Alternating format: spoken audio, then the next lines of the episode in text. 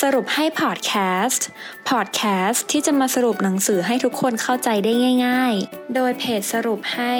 เพราะเราตั้งใจทำให้ง่าย สวัสดีค่ะ ยินดีต้อนรับเข้าสู่สรุปให้พอดแคสต์นะคะสำหรับพอดแคสต์ในตอนนี้มินจะมาสรุปหนังสือที่ชื่อว่า 40 ยังไม่สายเกษียณสบายเป็นจริงได้ เพราะเวลาที่เหลืออยู่มีค่ามากกว่าเวลาที่เสียไป แล้วจะแปลกอะไร หากชีวิตจะเริ่มตั้งหลักในวัย 40 หนังสือเล่มนี้นะคะ เขียนโดยดร อัชราโยมศิลป์เป็นนักเขียนด้านการเงินส่วนบุคคล ที่ปรึกษากรรมการ วิทยากร ด้านการจัดการการเงินส่วนบุคคล อาจารย์ภาควิชาการเงินมหาวิทยาลัยกรุงเทพและที่ปรึกษาศูนย์สถานศึกษาเศรษฐกิจพอเพียงค่ะ ก่อนที่จะไปเริ่มเข้าสู่เนื้อหานะคะ มินจะเล่าให้ทุกคนฟังก่อนว่าทำไมเราต้องวางแผนการเงินค่ะ สมมุติว่าถ้าวันนี้คุณอายุ 40 ปี คุณจะเกษียณเมื่อคุณอายุ 60 ปี และคิดว่าจะมีชีวิตอยู่ไปจนอายุ 85 ปี แสดงว่าคุณผ่านร้อนผ่านหนาวมาแล้ว 40 ปี หรือ 14,600 วัน และคุณจะทำงานอีก 20 ปี หรือ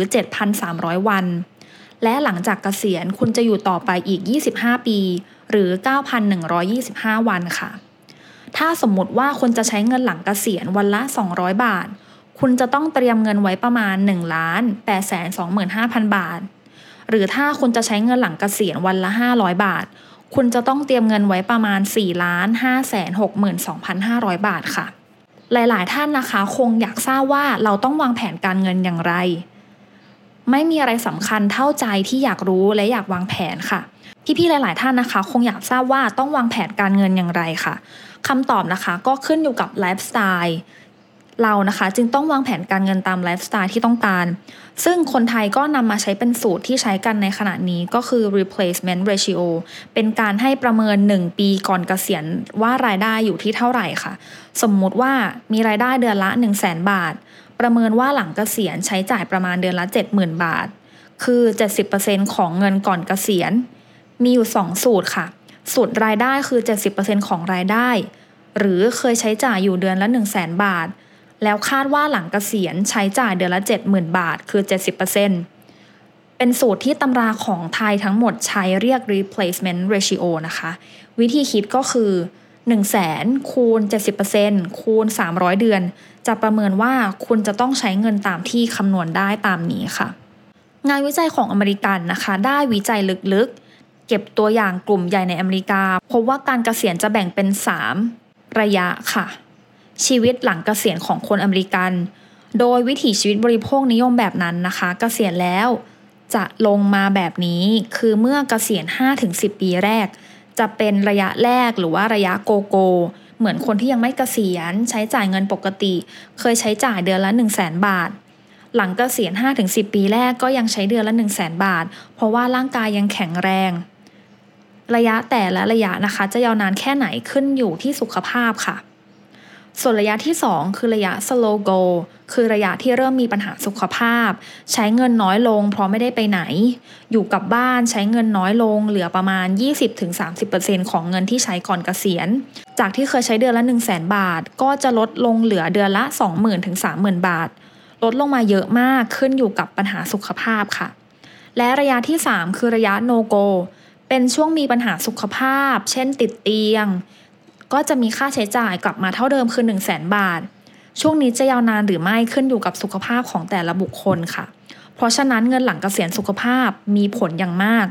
คุณนะคะจึงต้องดูแลสุขภาพให้แข็งแรง เพราะมีผลต่อการวางแผนทางการเงินหลังเกษียณ ค่าใช้จ่ายที่มานะคะ ก็คือค่าใช้จ่าย ภาระ ดูแลสุขภาพคนอเมริกันเนี่ยจึงแบ่งชีวิตหลังเกษียณเป็น 3 ระยะค่ะ และส่วนใหญ่ 70-80%ก็จะนอนติดเตียง ต้องใช้เงินค่อนข้างมาก ในประเทศไทยไม่มีงานวิจัยแบบนี้นะคะ จึงยังไม่มีตัวเลขที่แน่นอน แต่ว่าคนไทยที่ได้ฟังค่ะก็สามารถนำนำไปใช้ได้เหมือนกันมินคิดว่า เราก็นำมาปรับใช้ในในสไตล์ของเราได้ จริงๆแล้วสำหรับคนวัย 40 บวกนะคะ หนังสือเล่มนี้เนี่ยเขาบอกว่าให้กลับมาอยู่กับแก่นแท้ๆของการใช้ชีวิตค่ะ มันจะทำให้คุณใช้เงินน้อย ชีวิตจะเบาสบาย พระพุทธเจ้าเนี่ยได้สอนไว้ว่าให้ลดละเลิกทำบ่อยๆ ไม่ท้อถอยจะทำให้คุณบรรลุเป้าหมายค่ะ สมมติว่าคุณตั้งเป้า 300 เดือนหลังกเกษียณว่าคุณต้องใช้เท่านี้กี่ล้านก็แล้วแต่ และทราบว่าวันนี้ต้องทำอะไร ถ้ารู้สึกไม่ไหวที่ต้องออมเดือนละ 50,000 บาท อาจจะต้องปรับเป้าหมาย ขยายระยะเวลาการทำงานให้ยาวออกไป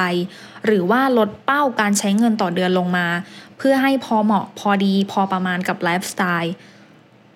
คุณจะต้องตั้งเป้าเกษียณที่พอประมาณ มีเหตุผล มีภูมิคุ้มกัน ก็คือการกลับไปใช้ หลักพอเพียงที่พอดีค่ะ การเข้าใจหลักพอเพียงอย่างท่องแท้เนี่ยและใช้ชีวิตตามหลักการนี้ ชีวิตจะเบาสบาย และพระพุทธเจ้านะคะ ทรงสอนความเพียรสี่เรื่อง เรื่องดีๆ ที่ทำก็เพียรทำต่อไป เรื่องดีๆ ที่ยังไม่ทำต้องเพียรทำอะไรที่ไม่ดีต้องเลิก อะไรที่ไม่ดี ไม่เคยทำก็อย่าทำ เพราะว่าช่วงเกษียณชีวิตเนี่ยอาจเปลี่ยน คุณต้องวางแผนดีๆค่ะ คนวัย 40 บวกไม่มีอะไรซับซ้อนนะคะ หลายๆ คนอาจจะรู้สึกว่าเริ่มช้า แต่ถ้าได้เริ่มวางแผนการเงิน เริ่มจากรู้อะไรก็ไม่สู้รู้จักตัวเอง สินทรัพย์นี้สินรายได้ค่าใช้จ่าย ตั้งเป้าเกษียณ เริ่มตอนไหนก็เริ่มได้ค่ะ คนวัย 40 บวกยังไม่สาย เกษียณสบายเป็นจริงได้แน่นอน หวังว่า คุณพี่ๆอายุ 40 บวกนะคะ จะได้ประโยชน์จากพอดแคสต์ในตอนนี้ แล้วพบกันตอนหน้าสวัสดีค่ะ ติดตามสรุปให้ได้ที่ Facebook, YouTube และ b ล็อกดิค่ะ เพราะเราตั้งใจทำให้ง่าย